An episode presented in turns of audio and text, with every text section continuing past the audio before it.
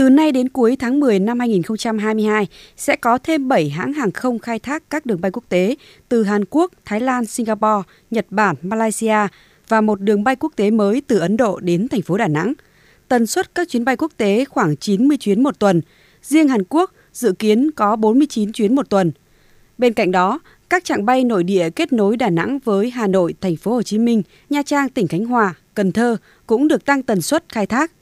Đặc biệt từ ngày mùng 4 đến ngày mùng 9 tháng 6 năm 2022, Diễn đàn Phát triển đường bay châu Á năm 2022 diễn ra tại Đà Nẵng, thu hút hơn 500 đại biểu từ 110 hãng hàng không, 30 đơn vị lữ hành và hơn 1.000 cuộc họp. Diễn đàn này được kỳ vọng giúp thành phố Đà Nẵng mở ra nhiều cơ hội kết nối các nước trên thế giới, kích cầu du lịch địa phương. Ông Nguyễn Xuân Bình, Phó Giám đốc Sở Du lịch thành phố Đà Nẵng cho biết.